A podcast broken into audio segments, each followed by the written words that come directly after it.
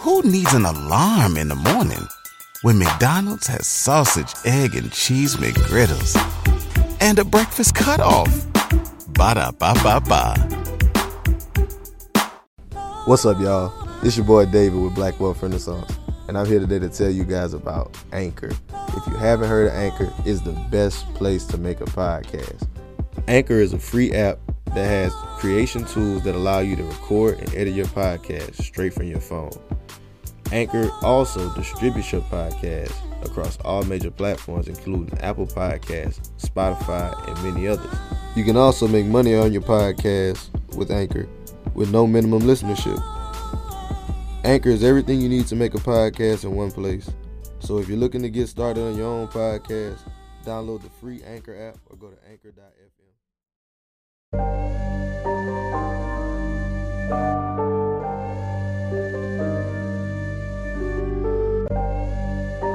Do you know the rules of the game? Yeah. You know the rules of the game? I don't care what color. Can you make me a hundred million? Let's talk money.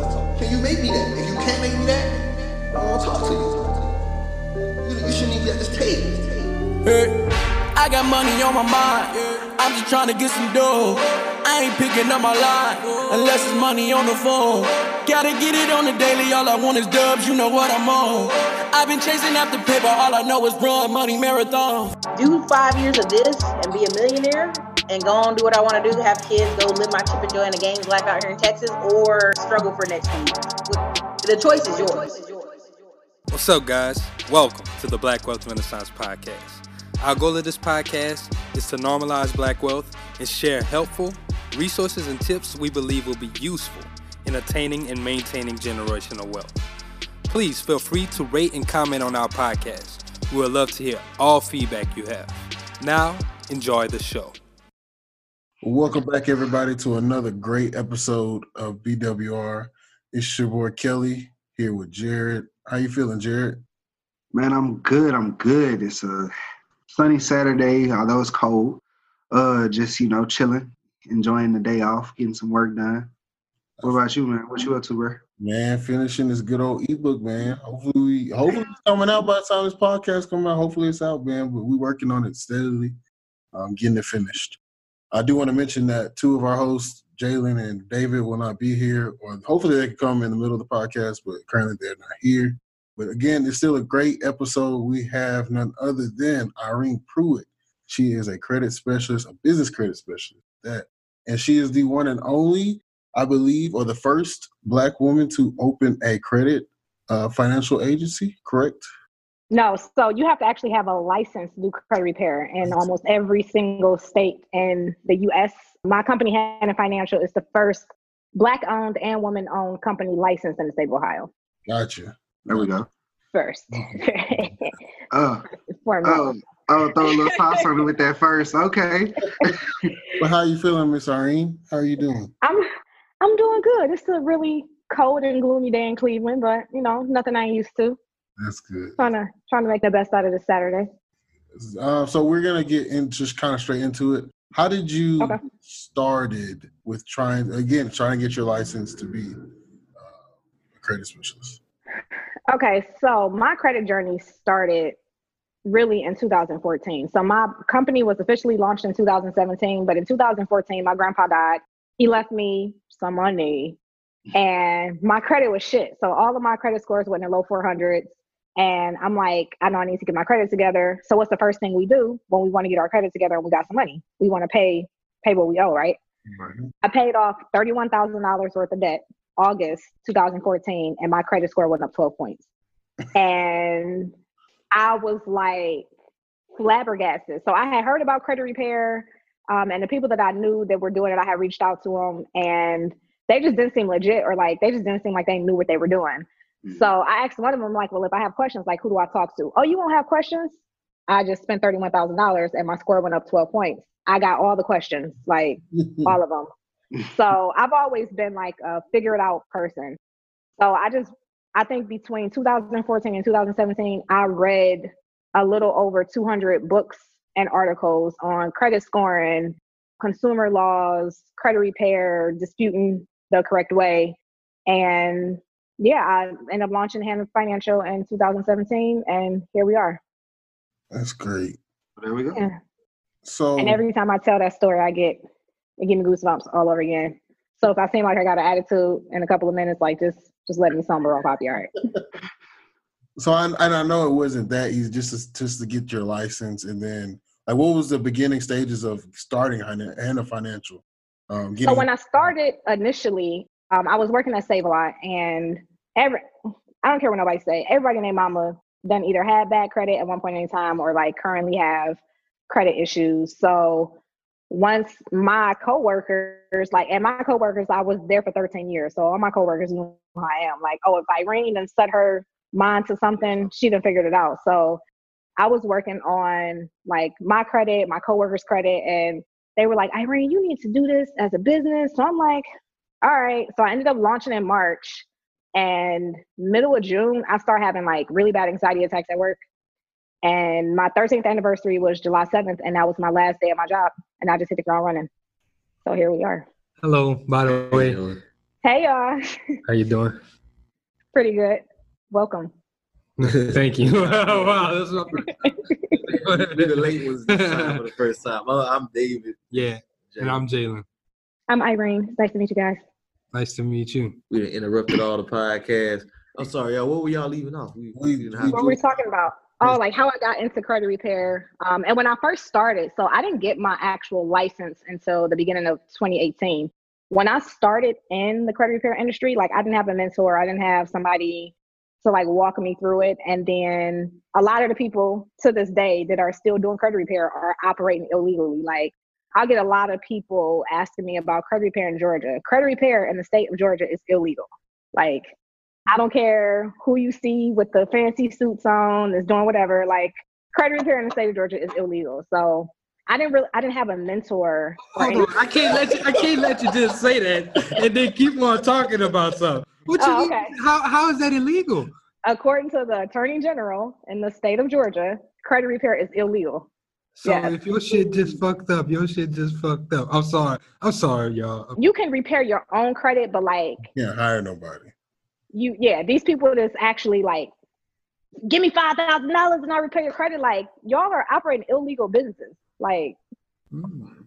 and you can go to the Attorney General website and like type in credit repair. They actually just fined FES in July. I think it was like two million dollars. Um, yeah, She didn't came for doing doing credit repair in Georgia. That's why. But um, I, ended up, I got my license the beginning of 2018, and that's when I had found out because I'm I'm gonna ask all the questions. Like I just, I want to know everything. I was talking to the lady Sheila, and it took me like seven months to get my license because they are very particular about like what's in your client agreement and stuff like that. So we were going back and forth for seven months for me to get my license. And then when she finally issued it to me, I think I had ended up calling her for something, and I had realized that like oh, this is just a black lady. So let me talk to her real quick. so I'm talking to her and I asked her, I was like, so how many other um like people that look like us in Ohio have licenses to do credit repair? And she's like, ma'am, you are the first one. And I was like, Hey, thanks, Sheila.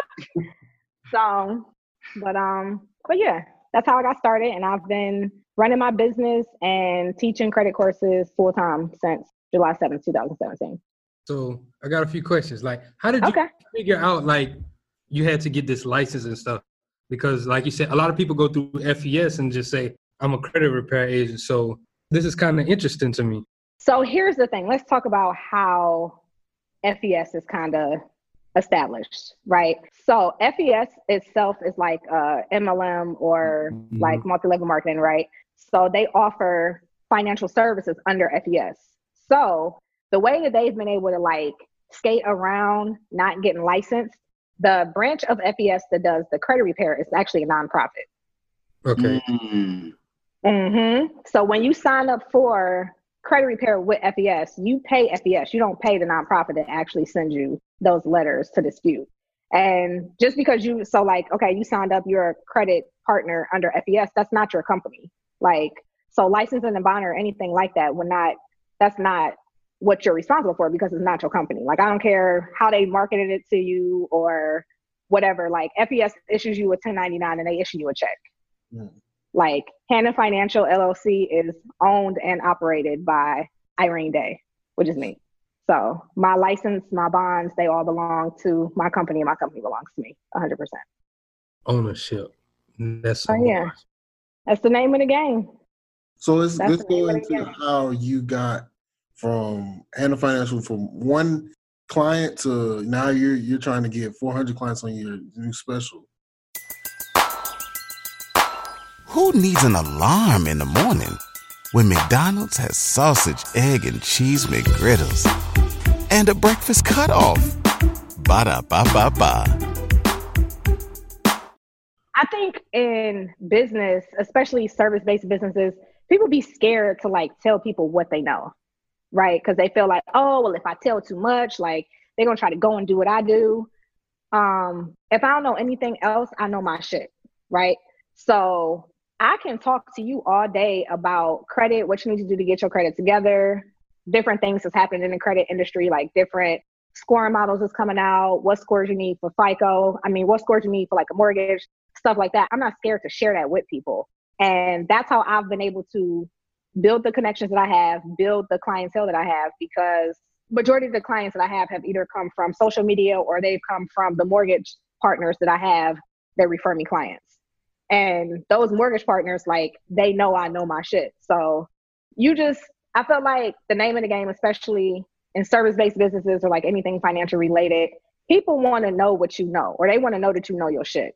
The downside to that is that you can look a certain type of way, and I think this is why a lot of people end up falling into these scams and stuff like that. Like if I was on social media suited and booted seven days a week, like I'd have clients falling out of the sky, but that's not me. Nine times out of ten, and I only washed my hair because this was being recorded because I got some stuff to do later. But like usually I be in here homeless looking, hair in a bun, in my robe, on the computer, getting it done. So it's like I'm real big on like not really having a fake facade of who I am not to try to get clients.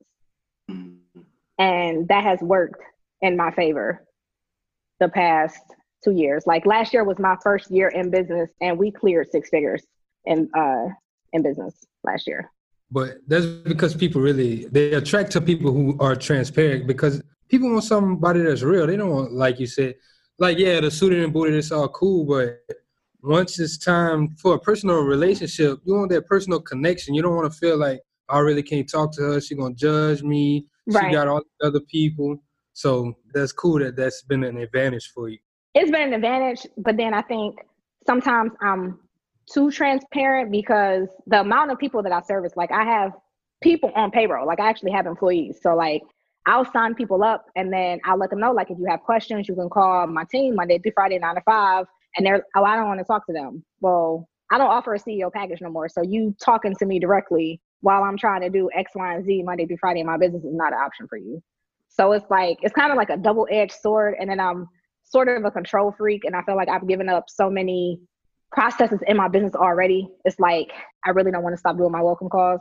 But I know to get to where I want to be, I have to get rid, like, I got to give up my welcome calls. Because being on the phone for 12 hours a day, three days a week is just, it's not productive at all. Yeah. It's not productive. So Yeah, can you yeah, talk about working like how you're working through that barrier or getting over that? Because somebody I know somebody might be listening to me and like, man, I'm kind of trying to figure out how to do that switch over too to like doing more efficient time. Um, you got to give it up, and you got to not be scared to run into issues. Like I've hired two different people to do my welcome calls, and they both didn't work out. Mm. But that wasn't something that I was scared of happening. Like I knew, I'm like, there is no way I'm gonna hire this person. This person is gonna be phenomenal and do what I need them to do. Like I know I'm gonna probably have to go through the hiring process a couple of times. So right now, what I'm working on is actually automating my entire onboarding process.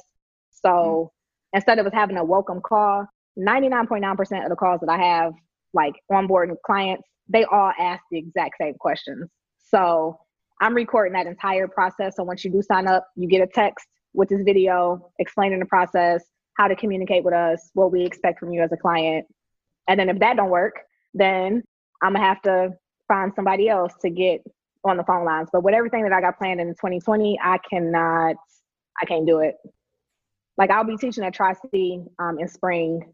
Of course, Money Matters 101. Um, and Tri C is like the community college here. So I'll be teaching financial literacy um, as an actual like college curriculum course. That's dope. And That's dope. it's tax season. So we offer tax prep as a service at Hannah Financial. And yeah, so I definitely have to get off the phone lines Yeah. like yesterday. So I, I want to go back to something you said earlier. Yeah, you're Okay. really transparent, and I follow you on Twitter. You believe you have like really good threads about credit, and you released something earlier talking about like FICO is releasing another credit score for uh, hmm in December. Can you talk about that? FISS.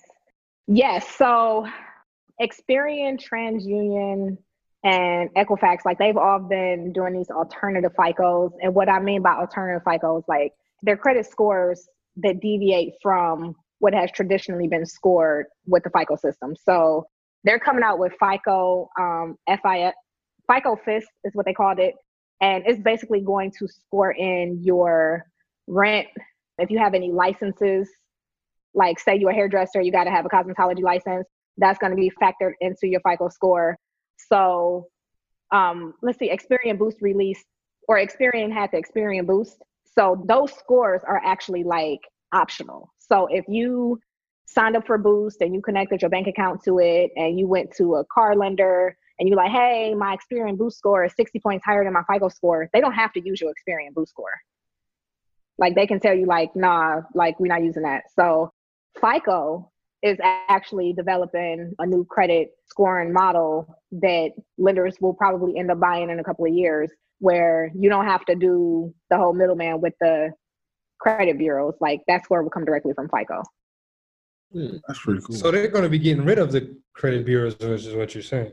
No, because this is what the credit bureaus do. Um, I tell people all the time, like, as regular consumers, we are not the customers of Experian, TransUnion, and Equifax unless you are buying something directly from them. Like maybe they're credit monitoring, or I think you can buy credit reports from them. But they make their money from Bank of America, Capital One, um, all of these places that want data, basically. Like that's how they make their money. And all of it, all they do is house records. That's it they don't tell you like hey you have to pay this account or you don't have to pay this account all they do is house records like what they have on file for you is what they have on file for you and that's it but it's so many people like we live in a world where data is probably the most like Value thing. right now. valuable yeah the most valuable thing so yeah they're not going nowhere no time soon and aside from like just stuff in our credit profiles those big three house so much data on so much stuff is ridiculous Yeah. Yeah. So I'm thinking like, like it still would be kind of hard to just cut them out with that too, because I mean like the FISS, that's what you said it is. Mm-hmm. Like it's gonna take a while for people to start adopting that. I'm pretty sure too. It's not like they're just gonna drop this and everybody like, oh, they dropped the new one. That's it. Yeah, no, because um, and then FICO, like their biggest customers are the credit bureaus because the credit bureaus buy credit scoring models from FICO. Um, let's talk about Vantage. So you guys know Credit Karma uses a completely different scoring system from FICO. Mhm. That Vantage scoring system is actually a joint partnership between Experian, Equifax, and TransUnion. Hmm. So they've been trying to like Wiggle their way up under FICO. yeah, like wiggle their way out of FICO, but FICO has been around for so long. It's, it's really like a monopoly. And that's why it's so many different credit monitors that like use Vantage now because Vantage done cut like crazy deals with them. But until somebody says like, oh, you guys have to use these other scores, like FICO is still gonna be the leader in scoring, period. Earlier last year, there was a law passed that said the mortgage um, lending industry, has to be more open to using other scores. But them doing that, I don't see us using like Vantage scoring or even more updated FICO scoring models in the mortgage industry, which is federally regulated. So the mortgage, the scores used in mortgage lending are the exact same scores, no matter where you go, no matter what type of mortgage you get, whether it's FHA, conventional, uh, USDA. It's always the same exact three scores that they have to use. I don't see that changing for at least five years because you'd have to completely overhaul so much stuff that we've been used to doing. Okay, so can we kind of go into those three scoring models that they use for mortgage? Because whenever you kind of touched on it earlier, I was kind of drawn to it. Um, so fight, and they're really, really early models of the FICO score. So I think right now we're up to like FICO nine. Yeah. Yeah. So FICO's two, four, and five are the ones used for mortgage lending, and the only place you can get those as a consumer is from myfico.com. I think it's like forty dollars, but it'll show you. Yeah, it'll show you all of your FICO scores for all three credit bureaus. So if you are serious about buying a house, getting a mortgage, refinancing, you definitely owe it to yourself to go see where you stand before you go shopping yourself around to any lenders. So wait, you're telling me I can't go look at Credit Karma and that's not my score? No, no, because that's Vantage. That's gonna give you a Vantage score on top. Can you go into that? How Credit Karma versus the actual looking at your mortgage scores and why they're different? Um, so the biggest difference between so with each individual FICO model, like and even with the Vantage scoring, it's the same breakdown: 35% payment history, 30% credit utilization, um, 15% credit age, 10% new credit, credit inquiries, and then 10%. Um, what's the last one? I feel like I can do this in my sleep. You said history. Oh, average age of credit. Yeah. So it's basically the same breakdown. The only thing that varies, like model to model, is how different events happen or how different events are scored in each thing. So, like in the earlier FICO models, your student loan late payments might not be scored as heavily as like a mortgage late payment, right? But in the later models, like if you ever defaulted on your student loans, that's gonna kill you way more than you being late on a credit card payment. So it's still the same mm-hmm. breakdown as far as like how it's calculated. One of the different, the biggest difference between the FICO score model and the Vantage score model is that Vantage only scores open accounts, the open accounts on your profile. So I got like three paid off cars in my credit report with flawless payment history. That does nothing for my Vantage score. But that payment history is still calculated into my FICO score because FICO is going to score your entire credit profile. So if you ever like logged in a Credit Karma and you was like, well, why is my Credit Karma score so off from my actual FICO score? That's why. Well, that's that's really interesting. And I kind of want to go back whenever you said before you go to shopping yourself around because a lot of people don't understand what shopping around does to your credit score. Even like whenever you go into different mm-hmm. car dealerships and trying to purchase cars, they don't understand like the effects that it could have. Inquiries. Yeah. Yeah. So here's the thing about inquiries, and then I tell this to a lot of my clients when they sign up. I'll have people sign up for credit or for credit repair, and they're like, "Oh, and I need all these inquiries gone." No, you just need to stop applying for credit. Mm-hmm. so you can you can have like a hundred inquiries on there, or you have ten inquiries on there. They're still only going to be less than ten percent of your credit score. Do they look bad like to us? Because it's just like, why is all this stuff in my credit reports? Yeah, it does. But is it going to stop you from getting a house in a year because you tried to buy a car right now? No. Only thing that stops you from like really doing what you want to do as far as inquiries is like say you go get a mortgage and the month before you went to got to get a mortgage you acquire like 60 new inquiries. And the only reason that looks bad is because the whole credit scoring system is set up to gauge how you manage debt. Like how responsible are you with managing debt? And when they see that you have a lot of recent inquiries they feel like that you're in a financial hardship. So you're shopping around to try to get to basically overextend yourself financially So I wanted to go into video, bro. I'm sorry, bro. She she just been dropping gems, busting my head. What you got, Kelly? so I wanted to actually go into business credit. Um, the same- okay So let's say we're a business um, that we set up our DUNS number, we've got our virtual address, we've got everything going. Where do we go now? Do where where do you start applying for credit, and and what's what are the steps to getting to the bank and getting a, a actual business loan? Okay. So let's talk about business credit. I think we're all familiar with business credit cards and stuff like that. So it's funny because yesterday I saw um my friend Ari, she did like a 30, 30 days of threads. And I saw somebody talking about business credit, like how you can convert your personal credit to business credit. And they were talking about like getting all these business credit cards. You personally guaranteeing five business credit cards is not business credit. Like none of those credit cards are going to show up on your business credit profiles.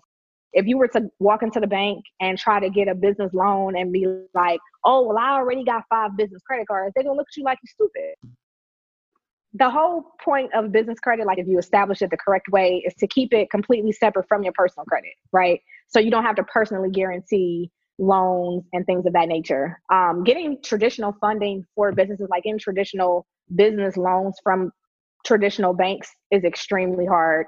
Most of them are backed by the SBA, which is like the government small business agency. Most of them are backed by the SBA. You still have to personally guarantee them, even if you do have established business credit. But there are a ton of alternative lenders that will give you business loans and business lines of credit strictly off your business credit profiles. So if you want to do like go that route, which is what I would recommend, because your business could tank two years from now, and it's like that shouldn't affect my personal credit. Like I lost my business and all this stuff with it. I'm trying to be like Trump. I want to file bankruptcy seven times. Like I, don't, I don't want that to have nothing to do with what I got going on. So once you get your DUNS number and you get that set up, you have to start building history. So you build history by getting like net 30 accounts, net 15 accounts, net 45 accounts. Building business credit is a pain in the ass, but if you stick with it diligently for 90 days, you can get way more funding on the business credit side than you can on the personal credit side. And you just said for 90 days, three months. Mm-hmm. Yep. The only thing about the only thing about like the difference between or a huge difference between business credit and personal credit is that you have to actually make transactions with those companies that you establish uh, vendor accounts with in order for them to report your payment history. With personal credit, you don't have to do that. I could have an American Express with a two thousand dollar limit and not use it, and they're still going to report on time payments for ninety days. Mm-hmm. So where where are these companies that I can actually open these net thirty, net ninety accounts? Um, some of them to start Staples, Quill, Uline. It's a bunch of different ones. Grainger. It's actually a bunch of companies. Yeah, Grainger. They usually have like hundred dollar minimum orders in order for you to report. It's a bunch of them. I use credit. We use Credit Suite.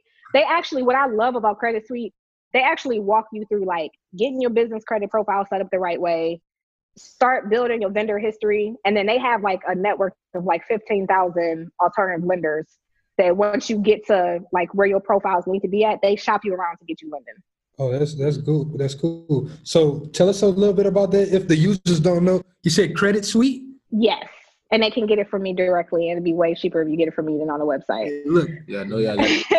Shameless plug. Shameless plug, but it ain't nothing wrong with that. Um, so with the credit suite, like you said, once they become, you said once they build up everything that they need, mm-hmm. they'll start shopping around. So mm-hmm. they'll be able to just get any type of funding. And it does it apply to certain type of businesses or anything like that? Um. Hey there. Ever thought about what makes your heart beat a little faster? Oh, you mean like when you discover a new track that just speaks to you? Yeah, or finding a movie that you can't stop thinking about? Well, get ready to feel that excitement all over again because Amazon Prime is here to take your entertainment and shopping experience to the next level. Absolutely. Prime isn't just about getting your packages quicker, it's about diving into a world of endless possibilities, from the latest releases to exclusive content you won't find anywhere else. And don't even get me started on the music. Prime offers concert specials that will transport you right to the front row. It's like being at the hottest gigs without leaving your living room. I use Prime to tap in with some of my favorite artists' live shows from any and every genre of music. Trust me, Prime is a game changer. It's like having a personalized superstore and entertainment hub right at your fingertips. So why wait? Head over to amazon.com forward slash prime and start experiencing entertainment like never before. So you don't want to be a high risk business. So what would be considered a high risk business is something like porn, um, casinos, things of that nature. casino would be a high risk business. Yeah. Yes. Gambling. Gambling is definitely high mm-hmm. Super high risk. I, I know, but it's like it's so much money in the it. The way they set the house up, you know what I'm saying? They they really set it up so that they can win, but I can see how it's high risk. The thing about it is the casinos is making like money money is like huge casinos that are usually already backed by already really established businesses. So they don't need business loans to start up and do all of that stuff. Mm. And I was, what was I reading? I was reading something like two weeks ago that said it takes like for smaller casinos, it takes like three years for them to even turn profit. Sheesh. hmm So yeah, super super high risk. So yeah, as long as you ain't you know out here shooting porn, trying to do a casino, some high risk, You should be definitely good. recommend it. Yeah, you should be good. Just stick to a needs-based business, damn it. You're Yeah. gonna be okay. Stick to it. So look, Irene, this is another thing we did want to get into with you. We had seen, you know, we say you always dropping the gems on Twitter. You had Mhm. said that you should never dispute a credit account online. Could you explain Never. that? Okay, so the reason why credit repair is even a thing, and if anybody tells you anything different, run the other way. Like keep your coins in your pockets. Don't give them last four numbers of your social security number and your home address. Like keep it moving. Your right as a U.S. consumer is to have anything that's reporting on your credit reports be reporting 100% accurately, and in each account is like 45 different account fields that have to be reporting correctly, and to have everything that's on your credit report be verifiable. So if it's not verifiable and it's not reporting correctly, it legally can be removed. Does that remove your obligation to the debt? No, it does not. Because all the credit bureaus do is house records. That's it. And this goes back to us not being the customers of the credit bureaus. In order for Capital One, Bank of America, this collection agency, from when you went and got your your balls clipped or whatever, like they have to pay to report any information to your credit profiles. They have to pay the credit bureaus. Like that's a that's a business transaction. They have to pay to report this information to the credit bureaus. Mm. There's nothing that says like there's no law that says information has to be reported to your credit reports. The only thing that legally has to be reported to your credit reports are federal student loans when they are first dispersed and federal tax liens. That's it. Nothing else has to be reported to your credit reports. So those are your rights as a consumer, right? Everything got to be reporting right. Everything got to be verifiable. Now, the reason I tell people do not dispute online, the FCRA, which is the Fair Credit Reporting Act, is a federal law, specifically states that you have the right to dispute anything on your credit reports through mail. Like it says that if you pull up the law, it says through mail. So if you fax, you dispute online, you dispute through Credit Karma or whatever else, the credit bureaus, they don't, they, when I tell you, they literally took that through mail, like to heart, they will verify those accounts if you dispute them through like their website or through Credit Karma, how they deem fit. So if you actually like request your physical credit reports from the credit bureaus, every single address that's reported on your credit report has an address identification number, right? So when accounts are reported to your credit report, the address in that account has an address identification number, right? So if you dispute online, if they can match that address identification number in that account that you disputed with an address identification number that's already in your credit reports, that's how they verified that account. They didn't actually request any contracts or any information from the person that reported it like they're supposed to, like they would if you would have disputed it through the mail. They just see, oh, this matched this. All right, it's verified. We're not taking it off. Gosh damn, man, she just go through That's hard. And that's, and that's all they have to do. much, man. I always tell people when it comes to your finances, when it comes to your credit, like anything that's free or easy is not is not for you. Like it's not with your best interest in heart. And that's how so many people get caught up with like I've seen credit reports where it's like, oh, this definitely should have came off your credit reports, but you disputed it online three times and it's still on there because you was lazy and thought it was a good idea to be playing with your toes at two o'clock in the morning, disputing stuff through credit karma. Hmm. So I have a question. Like those, Okay. you know, you have some people they they might come to you, yo, I need my credit fixed in this much amount of time. Like I'm trying to get this house before here. Like I need to be out. What do you I don't tell? take you as a client. Okay. then. Yeah. like, Your even me, like when I spent that thirty-one thousand dollars, August of 2014, my credit, I didn't wake up in September and my credit score was just in the 400s. Like it, it that was a long time coming. That was a whole lot of badass credit brewing for a while before I decided to drop all that money trying to fix my credit. Credit repair is not an overnight process, and you didn't mess up your credit overnight. So it's like you have to come into the credit repair process expecting, like, with realistic expectations. So even if you decide to sign up with somebody that's not Hannah Financial, nobody can legally guarantee you any specific account deletions. Nobody can legally guarantee you any score increases. So if you see people like, oh, I can get you over a 750, run. Oh, I can get that eviction off your credit for sure, run. Because there are so many things that go into whether or not an account is going to come off your credit report. Like, did you dispute it currently? Did you dispute it online currently? Have you added any new payment history to that account? Like, all types of different things go into whether or not an account is going to be removed from your credit report or not. The only thing I guarantee my customers, we do have a money back guarantee. So if you are a client for, uh, I think it's four months, so that'll be three rounds of disputes. If you're a client for four months and we cannot get any items removed or repaired, we refund you your money. And we've serviced a little over 3,000 people. I've had to refund seven people since we started. Good. And I think when people come into credit repair, they don't want to do no work. Like they just think, oh, well, if I get these accounts deleted, I'll have good credit. It's like, no, you came into credit repair, you had 16 collection accounts on your credit report. We got 15 of them removed. Your credit's still shit. You still did not build no positive credit like we told you to.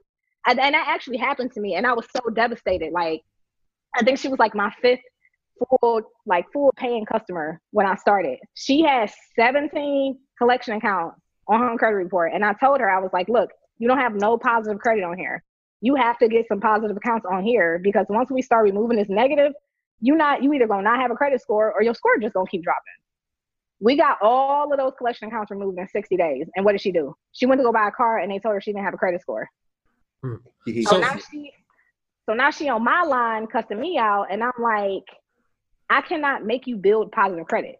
I told you when you signed up that you needed to get two secure credit cards because we gonna get these collection accounts off. And the collection accounts is like six years old. I'm like, oh yeah, we gonna get these off. I ain't tell her that, but like in my head, I'm like, oh, this is about to be a real good, um, like real good success story. But she never built the positive credit, so I couldn't even be like, yo, we got these results. Because when you come to credit repair, even though I can't guarantee you score increases, if you even if you get in deletions, like I've seen people get phenomenal deletions and they score still not doing nothing because your credit cards is still maxed out, you still paying your bills late, and it's like that has nothing to do with what we do on our end. All we do is remove inaccurately reported and unverifiable items. That's it. And we send you credit education so you know what you need to be doing on your end to help the credit repair process.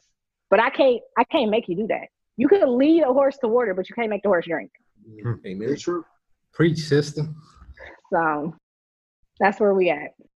Man. Y'all faces is funny. Yeah, man. You just because we we've talked about credit before, but like you got some, you just got a lot of facts that wasn't dropped. Yeah, I when I, I tell y'all, I eat, breathe, and sleep credit. Like when I be on Twitter, and it's like I love Twitter so much, but when I be on Twitter and I be seeing people like saying stuff that people want to hear just to get clients, it grinds my gears. Like I was actually on Instagram the other day, and it was this white dude. He was like, "Do you know if if a credit company charges off your account that you don't owe that money. I was like, what? Like, what does that even sound like? So you mean to tell me that I live in the United States of America and I can go and have all of my credit cards charged off and won't have to pay nobody nothing? If that's the case, there would be no reason for bankruptcy. Like people would never have to file bankruptcy because they would be able to just keep charging shit off and just letting it float into the atmosphere. And it's crazy because people really buy into that. But it's like if you just think about it, like if that was the case, there would be no reason for people to file bankruptcy, right? Yeah. Oh, if a oh you don't got to pay collection agencies, like they can't hold you accountable for any debts. 97% of wage garnishments and judgments against consumers are from third party collection agencies. Bank of America ain't trying to sue you about shit. Mm-hmm. They sold that debt like they legally could. Somebody bought it and they want their money now. like, do collection agencies really make money? That's yes, what I was. A lot of people don't pay these people back. It seems like. Yeah, oh, it's a lot of people to do, and if they don't pay them back, they take them to court. That's why I tell people like, when your wages get garnished, when you get a judgment, that's not from the original creditor. That's from the third party collection agency. And so I've heard that it's if it's a certain amount. I don't know what the amount is, but if it's a lower amount, they don't really care. They just keep calling you. But if it's a higher amount, they will take you to court. Mm-hmm. Because if it's a higher amount, that's going to be more money that they make. So the the way the collection agencies work. So say I had a American Express, it got charged off. It was a thousand dollars, right? So since American Express wrote that off as a loss, cool, it's a thousand dollars. They sold the debt. Kelly collection agency bought the debt. They probably bought that debt for like a hundred dollars, Mhm. right? So if I buy a debt for a hundred dollars and I can collect on it for a thousand dollars, you think I'm not going to take you to court to get that money? And that's how collection agencies make money. That's why if you always tell people if you are in a position, especially if you like in the market to buy a house, because if you don't satisfy that debt, they can legally keep selling it. Like, all right, we can we done called her a thousand times. We can sell this debt to somebody else and they can try to collect on it, right? So I always tell people collection agencies are very productivity based. You want to settle some debts, call them that last week of the month. Everybody and their mama be pressed to make money that last week of the month. And that give you that give you the most leverage. Like, all right, this debt was a thousand dollars. I gave y'all four hundred to settle it right now. I've heard of And they bought it for 100. Now that you told it, bought it for 100, I'm gonna know how to negotiate. Hey, no, man, I'm gonna give y'all two. We go. question. Y'all, like that's all it is. That's the name of the game. Is the gift of gab. Like, what can you negotiate? I have a question about the Okay. collection agencies, about how that works. So I invest in Prosper, which is peer-to-peer lending, and Okay. somebody was late on their loan, so they got me into looking and googling stuff, and I Mhm. ended up finding out about future flow agreements and like how the collection agencies or like somewhat of how they buy the debt and stuff like that. I was confused on how it worked because from what I was reading online, it said it was illegal to try to collect on it or something like that. Yeah. But like, how do they? This is what they do. They have auctions. It, it's like debt auctions. Okay. So with Cleveland Clinic, you can literally buy debt. It's like a spreadsheet. So you can get a spreadsheet of like a thousand debt accounts, one with like 500. Cleveland Clinic is like a bigger, like a bigger business. So I think the low, the smallest sheet that they do is 500. Mm. You bid, you bid on that sheet and you collect on that debt. So the reason why debt verification or debt validation, when they're buying this debt, that's all they're buying. They're buying a spreadsheet. That's Right. it. With your information, what you owe, who you owe it to, and now we're trying to collect on it. So if you send a debt validation letter to a collection agency that's trying to collect on something and they can't actually produce like the original bill, the original contract from the person they bought the debt from, they legally can't collect on that debt. So what they do is they sell it. Okay, that's must have been what I was reading. Okay, Yep. They sell it. okay. So now the burden of proving that this debt belongs to you falls on the next person that bought the debt. But as Right. long as that debt is unsatisfied, they can keep trying to collect on it. hmm Got you. Okay, I was just curious because I got into reading it. I I fall into looking up random stuff, and I was like, pennies on a dollar, and they buying debt and stuff. How does this even work? Pennies, and that's how that's how they make their money. They are literally buying debt for pennies on a dollar and collecting. And it was just like the only thing you just can't do is buy your own debt or Mhm. something like that. Other than that, you good. It's like all free game. It's ways to work around that though. Like you could start a collection agency, Your get collection- a, get a license or two. Oh. And um, but that's a I feel like that's a different podcast for a We gonna have that on a whole nother episode. That's gonna be a whole nother special right there. like I'm I'm real by the book with a lot of stuff, but it's also ways to it's ways to work the system. Loophole. With- Always. Yeah, with the way the system is set up. So yeah, Because the system don't want us to win. no. So they And you gonna know they what's gonna they gonna set it up so they can. You Mhm. gotta how to play the game. You that's it. You got to figure out how to play it. Everybody loves McDonald's fries. So yes, you accused your mom of stealing some of your fries on the way home. Um, but the bag did feel a little light. Ba-da-ba-ba-ba. Man, too many gems dropped in this That's episode. crazy. I didn't even man. You done taught Y'all me a whole lot. You done taught me a whole lot today. I swear. It was something else that I wanted to ask, but I can't even wrap my mind around this shit. This is bad. I don't like losing arguments. So like I will read you to filth with facts and I take pride in that. Like, all right, you want to yell? You can yell all you want, but like come to me with some facts. You ain't gonna out fact me, bro. That's what you're not gonna do. I feel like that You helps like on that. Twitter because I, I know a lot of people they be they be capping hard on Twitter. And it's so crazy because if you just look at the stuff that they be saying, like, this don't even make sense. Where are your sources? and, and it's like some of it like even if you have not done any real research some of it just don't make sense to me like it does not make sense to me that somebody would tell somebody oh if you defaulted on that credit card you don't owe that debt no more. That makes no sense. Nah, that's wild. I don't even know and what it's, would make it's crazy because it's like that's what people want to hear so that's what they buy into. Yeah. i'm not going to tell you what you want to hear. Mm. I'm, I'm not going to do it. Know what they want to hear. yeah no. I'm going to tell you what you need to hear. I ain't going to tell you what you want to hear. Ain't it?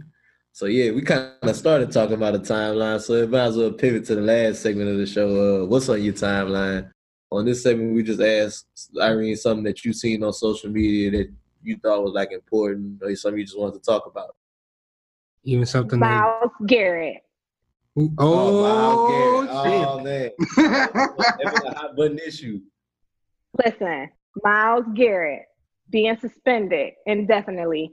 I feel like with some bullshit.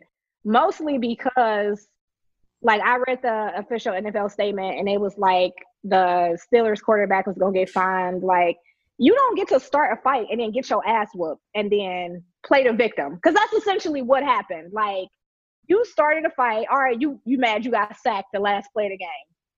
You up talking shit. Like he tried to pull Myles Garrett helmet off. He punched mm-hmm. him in the balls. Like it ain't Myles Garrett's fault. He 200, 300 pounds of muscle. No, I, Like I didn't know. I didn't know. I didn't know the quarterback did all of that. yeah. They- Nah, they- I- a lot That's wild. of people are addressing that issue that the quarterback started the fight. He started the fight. Helmet off and then kicked him in the balls. And Mhm. then Like, you why they see took it to the angle. ele- elevation of Myles Garrett hitting him over the head. Damn. And it, to be to be real, he ain't even hit him that hard, guys. So if you'd have I could see if he like I could see if he cracked him with like the good part of the helmet. Like, bro, you got hit with the part with the cushion. Like And then he was kind of moving his head already. and he looked completely fine at the little post game when he was talking his little shit. Like I was so moved. the thing that I was like that so was like they were trying to say that outsiders were trying to say that they should take legal action upon him. Like this is outside the game of football, and he and that Mason Rudolph should sue him and take legal action on him. I was like, I've seen way worse happen during an NFL game. yeah, Like way worse. Donald can sue. That motherfucker used to do some shit. Hey, get away with some shit. and it's crazy. And you would think with like all of the heat that the NFL has been up under, like as far as like the racial tension, especially the stuff that happened with Kaepernick, it's like y'all don't got nobody black in these rooms making these decisions, just telling y'all like this might not be a good look for y'all. and that's we had kind of spoke about that with uh Josh The Childers. situation. Yeah, with the Jay Z situation, like whenever a lot of people were bashing Jay Z, like with him trying to take the position in there, like that's a black man in the room. Right. can say, you know what? Maybe we need to really look at this shit and say, you know what? Look, y'all, this shit ain't gonna fly. Like I know what y'all, y'all old motherfuckers might be thinking, Right. but My people got uh, else something else to say about that. yeah, that. You- and y'all seen Kaepernick had a workout right today. Yeah. They moved it, bro. but yeah, but huh? They moved it. Oh, they did. Yeah, I seen it pop up on Bleacher Report on my phone. Like I think it was yesterday. Yeah, I know the Browns sent oh, no, somebody. it, it happened. Uh, no, it happened. They moved it because the media. The media. They wasn't letting media in at first or some shit. Yeah, but the whole thing why I brought it up was because Jay Z was the one that actually pressured Goodell into letting Kaepernick have that workout. Goodell wasn't gonna let him have it, but Jay Z pressured him because he took so much heat for actually getting in with the owners.